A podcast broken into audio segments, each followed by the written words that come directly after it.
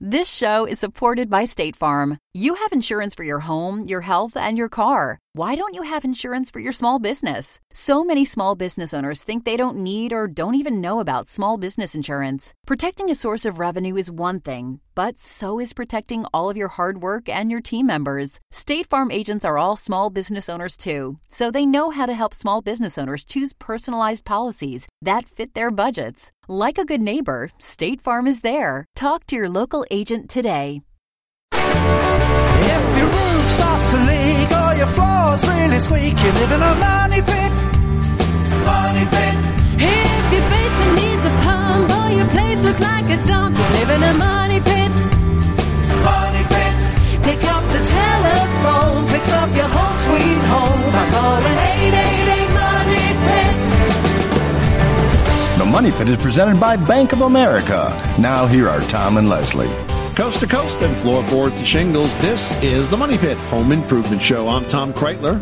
And I'm Leslie Segrete. What are you guys working on this weekend? Are you planning a home improvement project? You doing a little fix up or decor? We'd love to help you get the job done, but you got to help yourself first. Reach out and call us at 1-888-MONEYPIT or post your home improvement and decor questions at moneypit.com. Coming up on this episode, the right combination of kitchen lighting can beautify your space while improving the functionality of work areas. We're going to highlight some of the best options for ambient, task, and accent lighting in today's smart spending tip just ahead.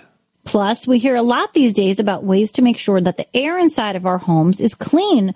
But unfortunately, a lot of that advice is just plain wrong. We're going to talk with expert Jeff May, author of My Home is Killing Me, on what we're doing right and what we're doing wrong to breathe easy inside our homes. Plus, we love home improvement hacks that help us get stuff done. We've picked out our four favorites to share just ahead. But first, what's on your to-do list? Are you thinking about a project you'd like to get done in this new year? You know, from bathrooms to basements, demolition to decor, and gardening to garages, we share non-biased expertise that'll help you tackle your to-dos with confidence. So let's get going. The number here is 1-888-MONEY-PIT, 888-666-3974. Leslie, who's first?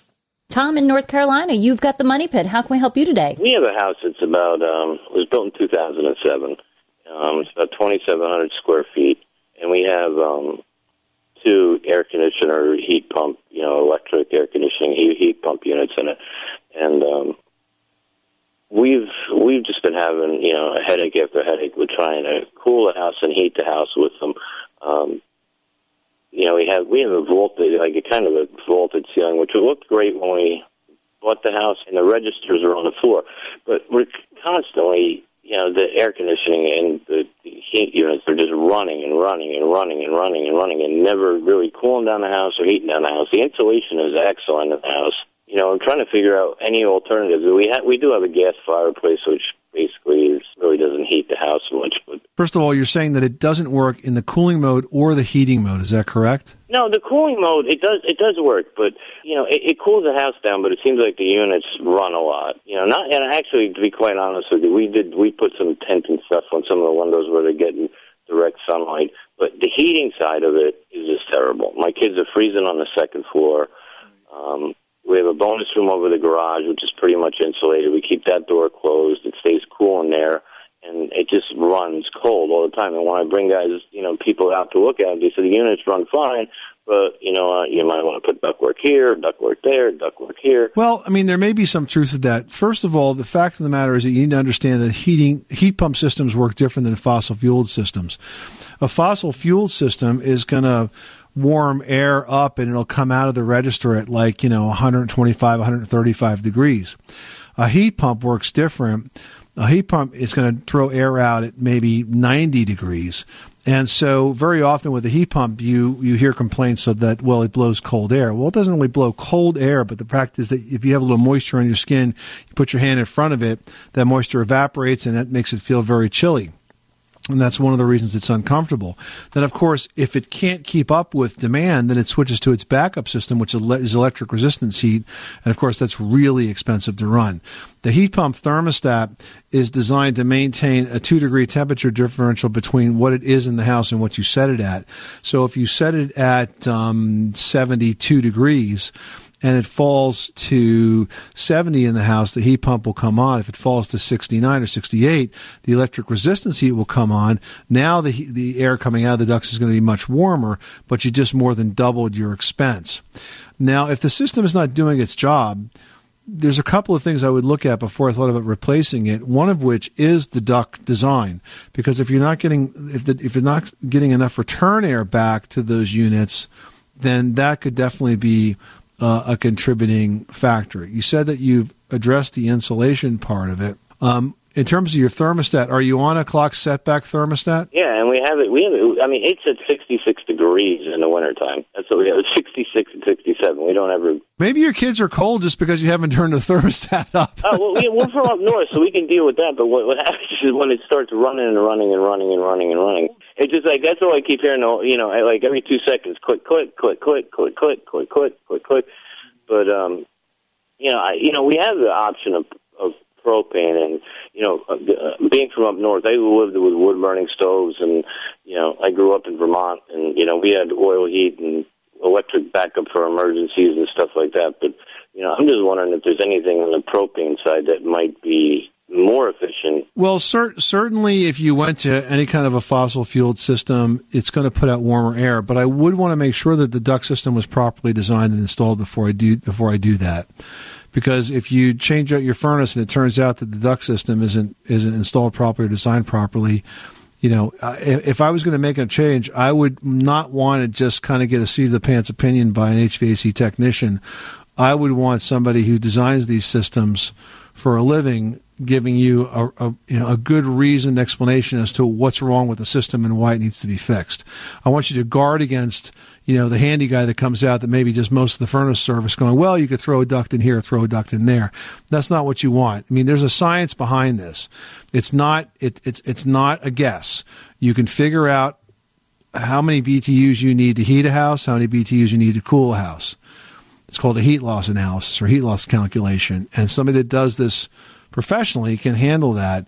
So I would take a look at the duct system first, see if it really is designed correctly, because frankly, many times it's not. And then based on that, decide if you want to change uh, to a different type of heating system or perhaps even add supplemental heat on your own. For example, you might decide that in that bonus room where it's cold all the time, that maybe some electric baseboard radiators in there would be a very inexpensive way to pick up just a little bit of heat, extra heat when you need it, assuming it doesn't need to be on all the time you know, could be a low installation cost, certainly a lot less than replacing your furnace, and you could just have it when you want it. But take a look at the duct design first. Nine out of ten times, that's the source of this kind of issue as you've described it. Thanks, guys. You're welcome, Tom. Good luck with that project. And in Florida needs some help with a flooring project. What can we do for you today? I'm going to rip up my carpet. I have uh, concrete underneath, and I want to put down the ceramic tile that looks like hardwood. And uh, are you familiar with the product? I am very much so. I've actually used it on several projects. Oh, and my question was also, should I wait and uh, not do it right away? That they're going to even have better looking, um, the wood look.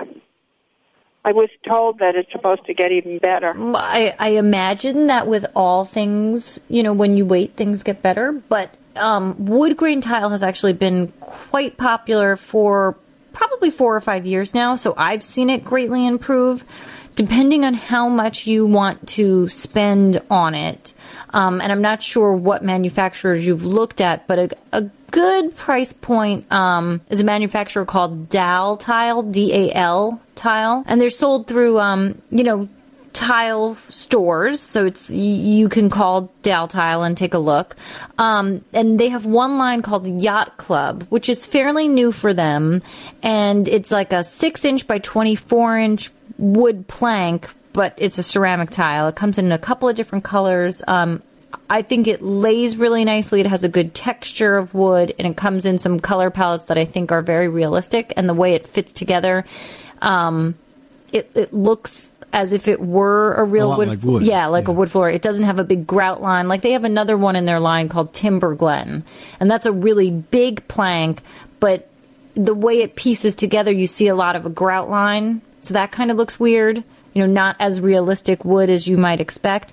So if you do go with a wood look tile that does have a predominant grout line, I would choose a grout that's similar in color to the tile. Uh huh. I've seen the tile where the tile is um like wood planks. Yeah, that's exactly what this looks like. It looks like wood planks. And I will caution you, though, uh-huh. that you're talking about any tile that's 24 inches long in one direction like this is going to need an extraordinary amount of support underneath it. So you have to be very careful to follow the manufacturer's instructions when it comes to prepping the floor before the tile is laid. If there's any flex or bend or unevenness in that floor, eventually this tile is going to crack. You don't want that to happen. So you want to make sure that the floor is properly supported to take a bigger, big tile. You know, when we used to have mosaics years ago, it didn't really matter uh, if the floors were flexible, so to speak, or not, because there was a joint every one inch in a mosaic tile. With a 24 inch long tile, that's not going to bend. It's going to break. So you want to make sure the floor is really strong before you do that installation. Okay. Yes. Okay. Great. All right, Ann. Good luck with that project. Did you know that Americans take 20,000 breaths a day and spend an average of 90% of their time indoors? That's right. And according to the EPA, the level of indoor air pollutants can be two to five times higher than outdoor air and occasionally more than a hundred times higher. Plus, every spring we get socked with allergens too. Well, Air Doctor is an air purifier that filters out dangerous contaminants like pollen, pet dander, dust mites, and mold. Their Ultra HEPA filter has been independently tested to remove 99.99% of tested allergens, including bacteria and viruses. That's impressive. Now, Air Doctor also comes with a 30 day money back guarantee. So if you don't love it, just send it back for a refund minus the shipping. And they're offering a special discount to Money Pit listeners. Just head to airdoctorpro.com and use promo code MONEYPIT and you'll receive up to $300 off air purifiers. Exclusive to podcast customers, you'll also receive a free three-year warranty on any unit, which is an additional $84 value. Lock this special offer in right now by going to A-I-R-D-O-C-T-O-R pro.com and use promo code MONEYPIT. That's airdoctorpro.com, promo code MONEYPIT. Well, the right combination of kitchen lighting can beautify your space and improve your work areas and maybe even make you a better cook because it'll just be so much easier to see what you're doing. We're going to share tips to do just that in today's smart spending tip presented by the Bank of America Cash Rewards credit card. That's right. Kitchens do require three types of lighting and they're ambient, task, and accent. Now, for ambient lighting, this really is the overall light in your room and that's generally provided by larger fixtures and even natural light from your windows. Task lighting is going to be focused and calibrated to very specific work areas, like a spot on your counter or the island, or even like a kitchen desk space, but it's focused to a specific area so that you can actually do a task. And accent lighting does just that. It accents and highlights architectural details or objects within your redesigned space, such as kitchen lighting that maybe points up from the top of your cabinets, you know, something interesting that's sort of like an extra. Now, when you design your light plan, you want to realize that more light in the kitchen is not necessarily better. Smart lighting is, so make sure you match the amount of light and the quality of light to the function for each area of the room. Now, aside from electric lighting, think about how you're using natural lighting. For example, kitchens are great places to skip window treatments because windows can contribute to the ambient light in the room. If you leave those window coverings off, you can boost the brightness level very significantly. Now you can also pull in natural lighting by adding sun tunnel skylights. Now these are mirror coated tubes and they run from the roof to an interior ceiling on any level in your house. So you can put them anywhere. They're far easier and less expensive to install and they can bring in a lot of natural light without the expense of building a traditional skylight. And that's today's smart spending tip presented by the Bank of America Cash Rewards credit card. We're all shopping for essentials online these days. Get rewarded for it with the Bank of America Cash Rewards credit card. You can choose to earn 3% cash back on online shopping. Visit bankofamerica.com slash more rewarding to apply now. Jim in North Carolina is on the line with an HVAC question. What can we do for you today? Finishing my basement and uh, looking for some pointers in framing out the uh, the HVAC vent runs have a vent that goes across the ceiling, uh, perpendicular to the joist, comes to a T, and the vents run, uh, you know, parallel to to the joist for ways. And uh, Just trying to figure out uh, how to how to frame that, and box it in, and especially with uh, you know keeping in the fire blocking rules in in mind. So didn't know if you guys have any pointers on that or not. So you're talking about return ducts here? No, it's not a return duct. It's actually a uh, a feed duct. You know, a vent. Uh, it's uh, So the trunk line runs perpendicular to the floor joist, and then what you're asking is how do you turn those uh, in between those floor joists, run them um, to the exterior wall, and then up into the uh, room itself? well, no, it's more like uh, you, you know the, these vents are already run. You know, uh, and uh, I had a I had a uh, HVAC contractor actually come in and they run flexible vents. I'm trying to frame it frame it in frame it in so you can sheetrock it and everything. You know. Oh, okay. Well, that's different. Yeah. So you just want to conceal these. I mean, you can build a frame around them. Um, I've done that with with um, five quarter by three, like bridging material. It's like a half size of a two by four, and constructed a wood frame, attached drywall to it, and then spackled it and finished it traditionally. But I will say it's an awful lot of work, and that's why in basements I much prefer drop ceilings these days.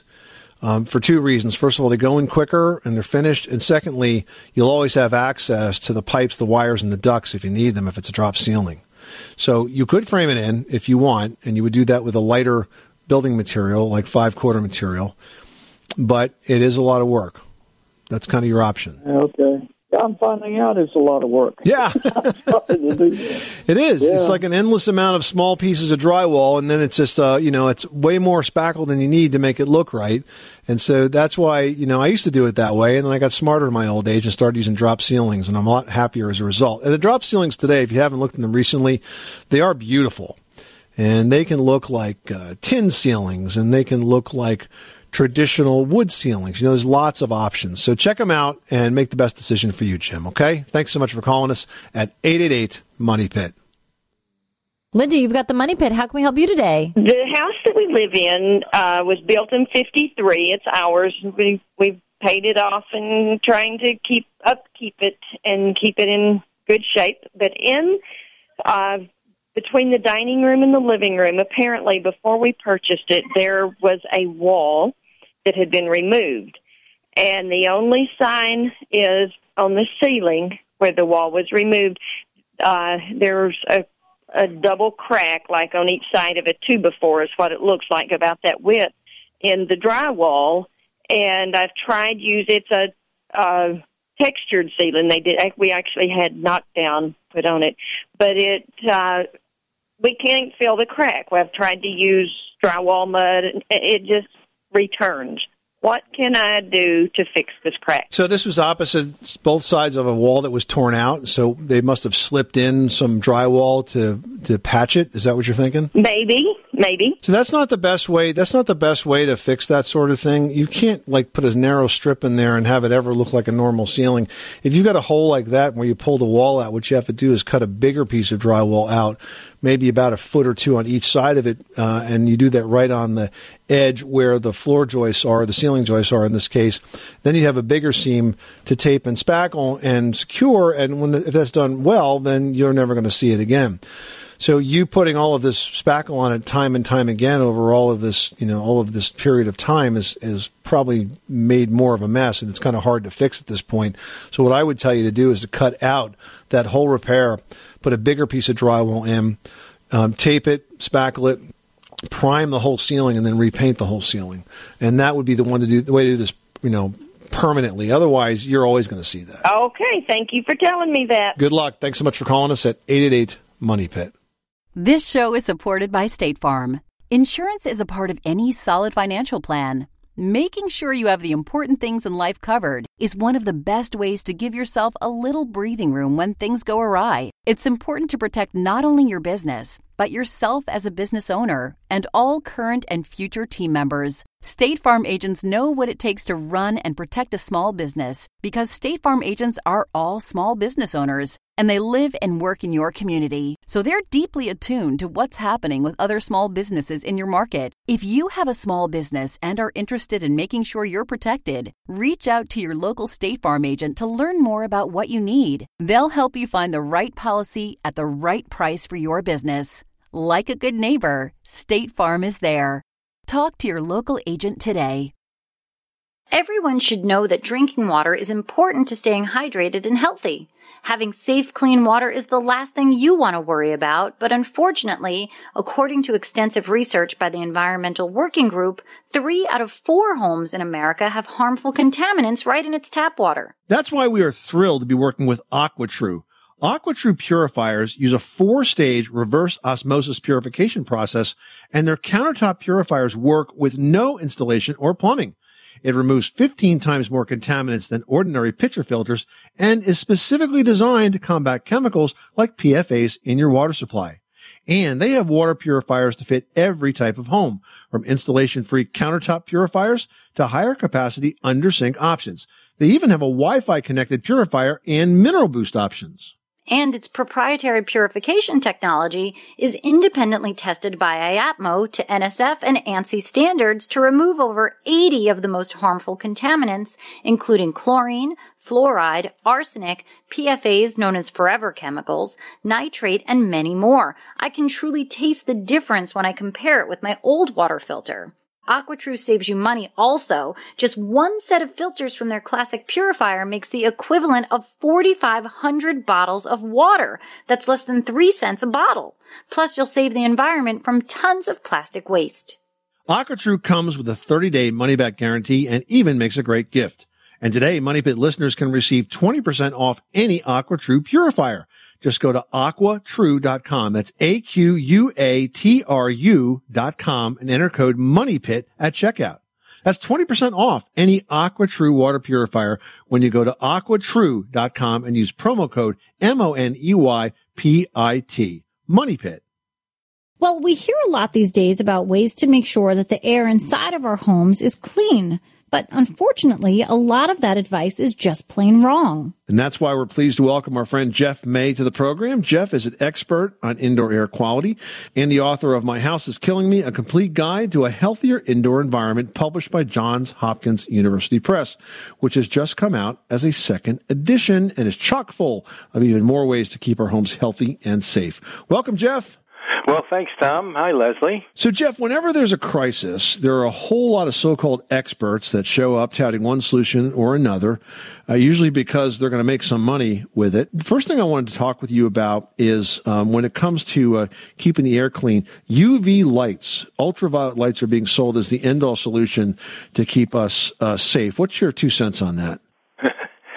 I'll give you my dollar on it. the, uh, they, they, they're really it's a it's another. I mean, I would call it a scam.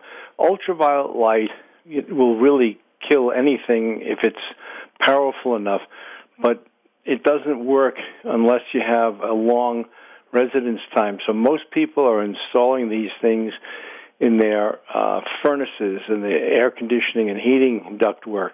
Right. And the radiation time isn't long enough. You've got air flowing through there at, you know, two to ten feet a second. And in order to irradiate something to kill it, you need a tube that's like 200 or 400 feet long. So wow. these little lamps they put in are, are completely useless. It sounds good, but when you dig into it, it's just not the case.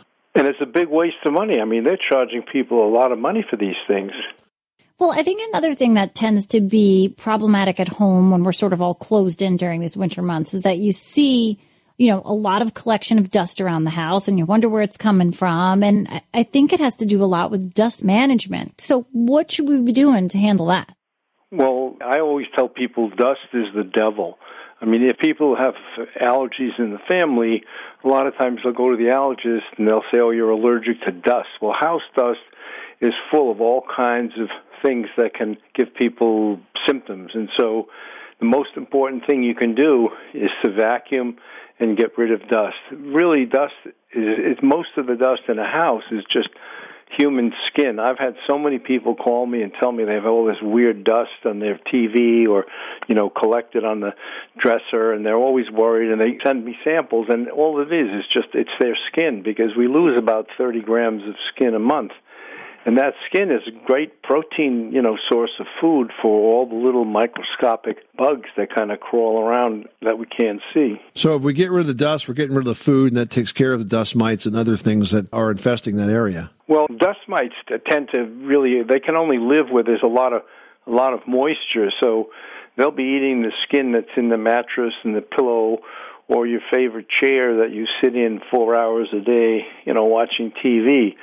So uh, it's pretty hard to clean the dust out of those things, and those things have to be they can be treated with steam from a steam vapor machine. We talk about that in the book. It's a great, great tool. Uh, the steam kills everything. It destroys, you know, a lot of allergens. But for all the other areas, you just got to vacuum up because there are all these other microarthropods. They call them small bugs that eat things. There are carpet beetles and and book lice and mold eating mites. Those things eat everything and then they leave their little droppings, and those droppings cause allergies. Now, you mentioned vacuuming all of this up, but the quality of the vacuum is important here, right? I mean, we need to have a HEPA vacuum, one that's designed to take out particulates. Otherwise, aren't we just redistributing this throughout the house? Yeah, absolutely. I mean, uh, a, a HEPA vacuum is essential. We've actually had people who were sickened by dust that leaked out of vacuum cleaners from their cleaning companies. One family was very allergic to cats, and uh, they had the cleaning people clean their house after they cleaned a neighbor who had cats.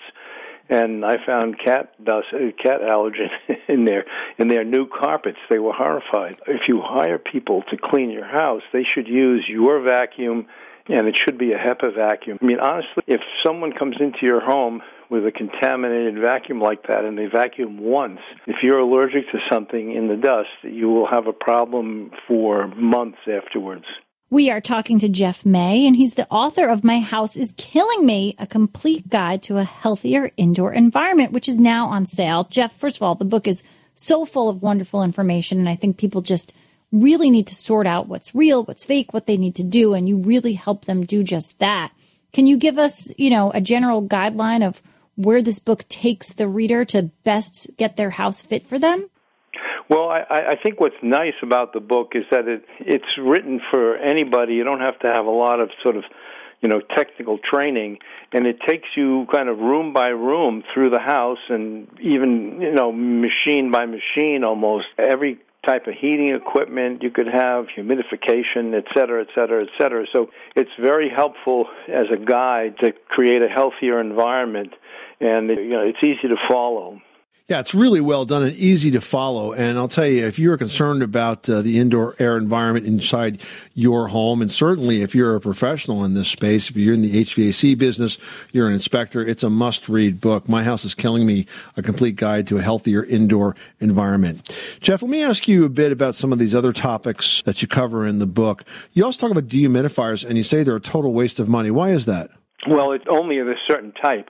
So the the only dehumidifier that really works is is a what I would call a condensing dehumidifier. It actually cools the air and condenses the water out of the air.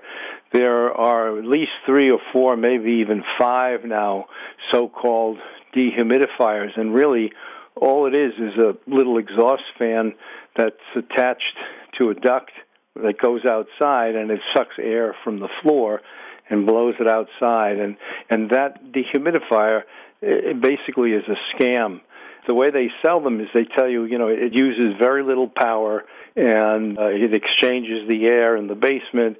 And why spend a lot of money on a condensing dehumidifier? Right. but in fact the way these things work if they do work is that they put in a transfer grill to the upstairs. And so they assume you have an air conditioned house. And so you're sucking air conditioned air out of the house that has to be replaced by humid hot air from outdoors and so the air conditioning system has to work harder So you're not you're not paying for the dehumidifier directly.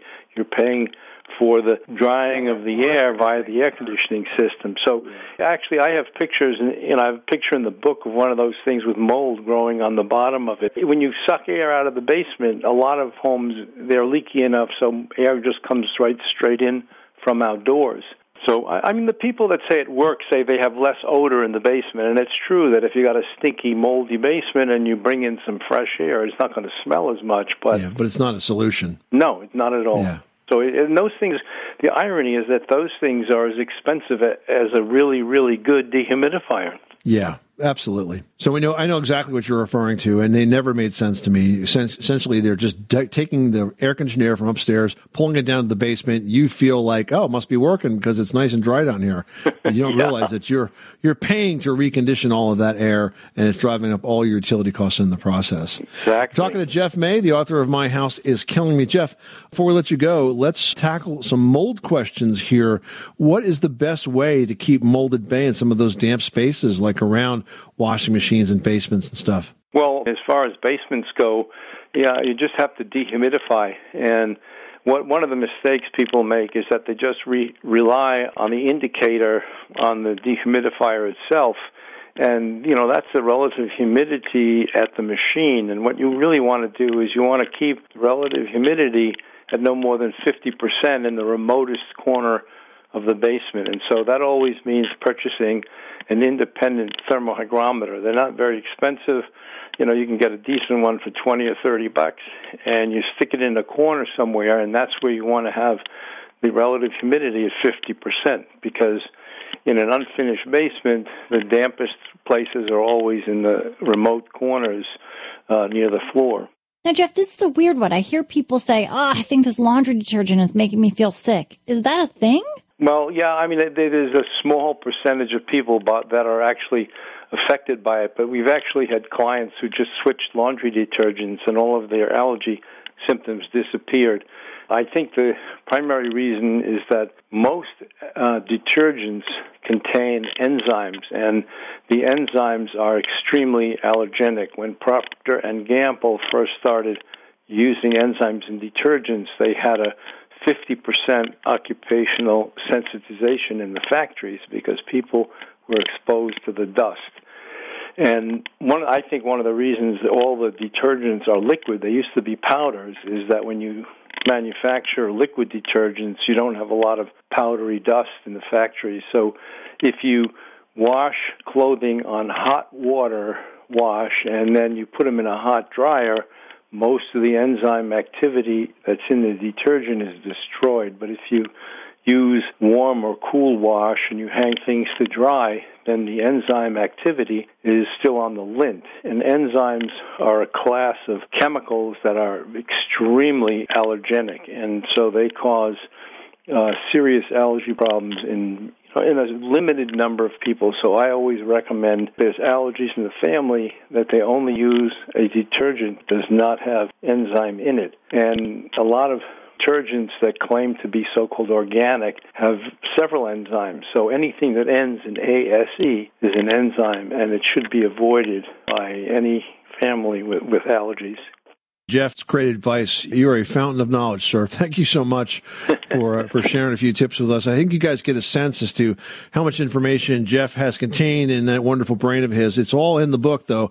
My House is Killing Me: A Complete Guide to a Healthier Indoor Environment. If you'd like to learn more, you can go to Jeff's website at mayindoorair.com. Mayindoorair.com. Thanks again, Jeff. Thanks, Tom and Leslie. Jim in Washington, you've got the money pit. What can we do for you today? got a rear patio that's an aggregate cement, and there's a gap between uh, the edge of that that goes under our rear sliding glass door, under the threshold. It's a gap of about three to four inches uh, and about maybe a foot or two in length. What can I use to kind of fill that void um, so we don't get like rain in there, wa- uh, and insects, or even rodents? So you have space between the patio and the actual patio door, like it didn't like press up against the house, kind of a thing. Correct. You said it's about three or four inches deep. Yeah, the gap is yes. The gap is, and you said it was a foot and a half wide. You threw me on that because it sounded like it's not going along the entire length of the door. Yeah, correct. It's just about maybe a third of it. So we need to figure out a way to kind of fill this in and perhaps make it blend in with the patio. What I probably would do here is, can you dig this out and make it a little bit deeper so we can get a bit more concrete in there? Uh, I could do that. Uh, it's aggregate though, so I'm not sure how well it's going to match. Because I'm afraid if you put something in that's, um, you know, not very th- uh, thick, it may crack and break up very easily. But if you were to dig that out a little bit, put a little stone in the bottom of the of the pit, and then use an epoxy patching compound and mix the concrete mix a mix the concrete up with the epoxy products. Then you're going to have something that's going to be um, less resistant to cracking and more likely to stick to the old patio. Now, in terms of coloring it, you're probably going to have to use some concrete dyes. And they come in different colors, but you may be able to dye it to get somewhat close to what you have there now. Okay, it's it's aggregate, so how do I deal with that? So it has sort of a stone, has like a stone-like finish on top. Yes. Well, could you add aggregate to the top of the of the concrete mix? Yeah, I could try that. So there's another way to do it. This way you'll have the texture and the color as well. Yeah, okay. Sounds good. Just do it all at once and let it, you know, let it set. But use the epoxy patching compound, which is kind of like a concrete mix, except that it's uh, it, it's very sticky. How much do I need to cut out? How much should I fill? I mean, if, if the if the depth of that replacement section was three inches, that should be plenty. Okay, sounds good. Well, thanks for your help. All right. Good luck with that project, Jim. We'll do. Thanks. Well, we love life hacks, you know, shortcuts to get stuff done. Well, we picked out our four favorite home improvement hacks to help you around your house. Now, I love this first one. Have you ever dropped a small object like an earring or a fastener and just can't find it? Well, you can cut a pair of stockings and pull it over the end of your vacuum hose. This way, it's not going to get sucked up into the vacuum, but it can get sucked up from wherever it's hiding and then you can safely get it back. Now, if you need to drive a nail and you want to avoid sore thumbs by missing it with the hammer, just stick the nail in a clothespin to get it started. And for smaller nails, you can hold that nail by first sticking it through a piece of cardboard. You'll be able to get that nail started injury free. Now, if an extension cord that you're using for tools keeps pulling and unplugging while you're working on a project, tie the two ends in a loose knot before you plug them together. You can use bread clips to label cords hanging behind your workstation so there's no more guesswork to find out that this one goes to the printer, that one's for the mouse, this is the keyboard, whatever, whatever. All of these little shortcuts, definitely with cabling, are super helpful.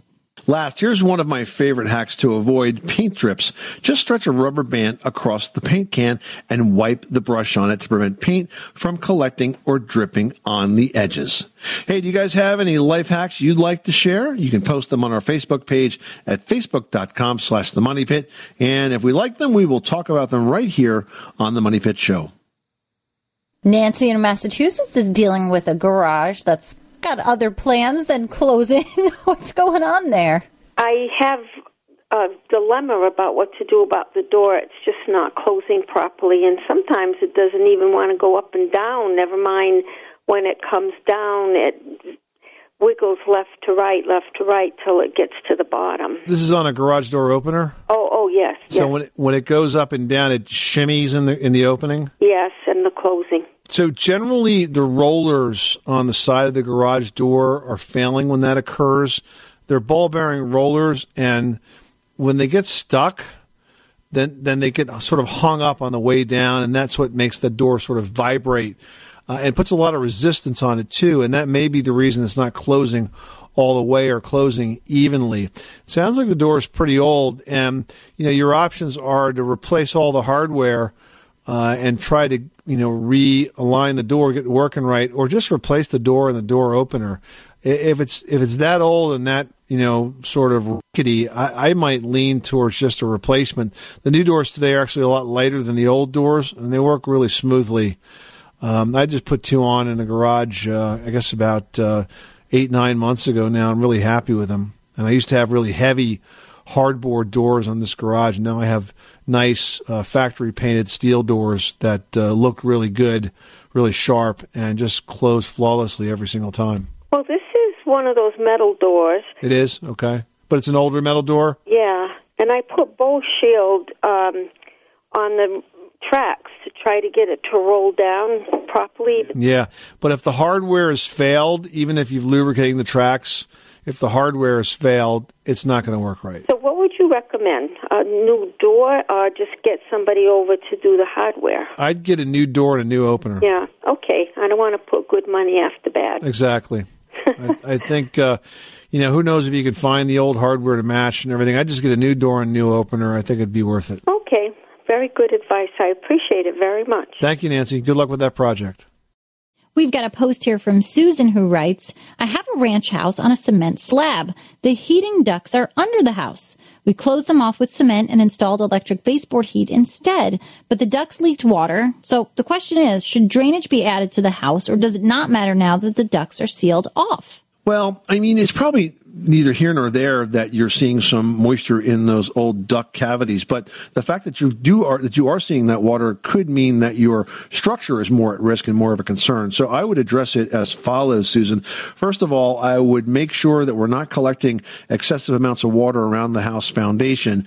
To do that, you want to make sure your gutters are super clean, your downspouts are super clean, and they are extending uh, at least four to six feet away from the house before they discharge. Don't let them drop right near the foundation because, you know, concrete is very hydroscopic. It absorbs water like crazy. And if you put all that water against the house, the concrete's going to draw it right in and it could very well show up in the duct space, which is what you're seeing now.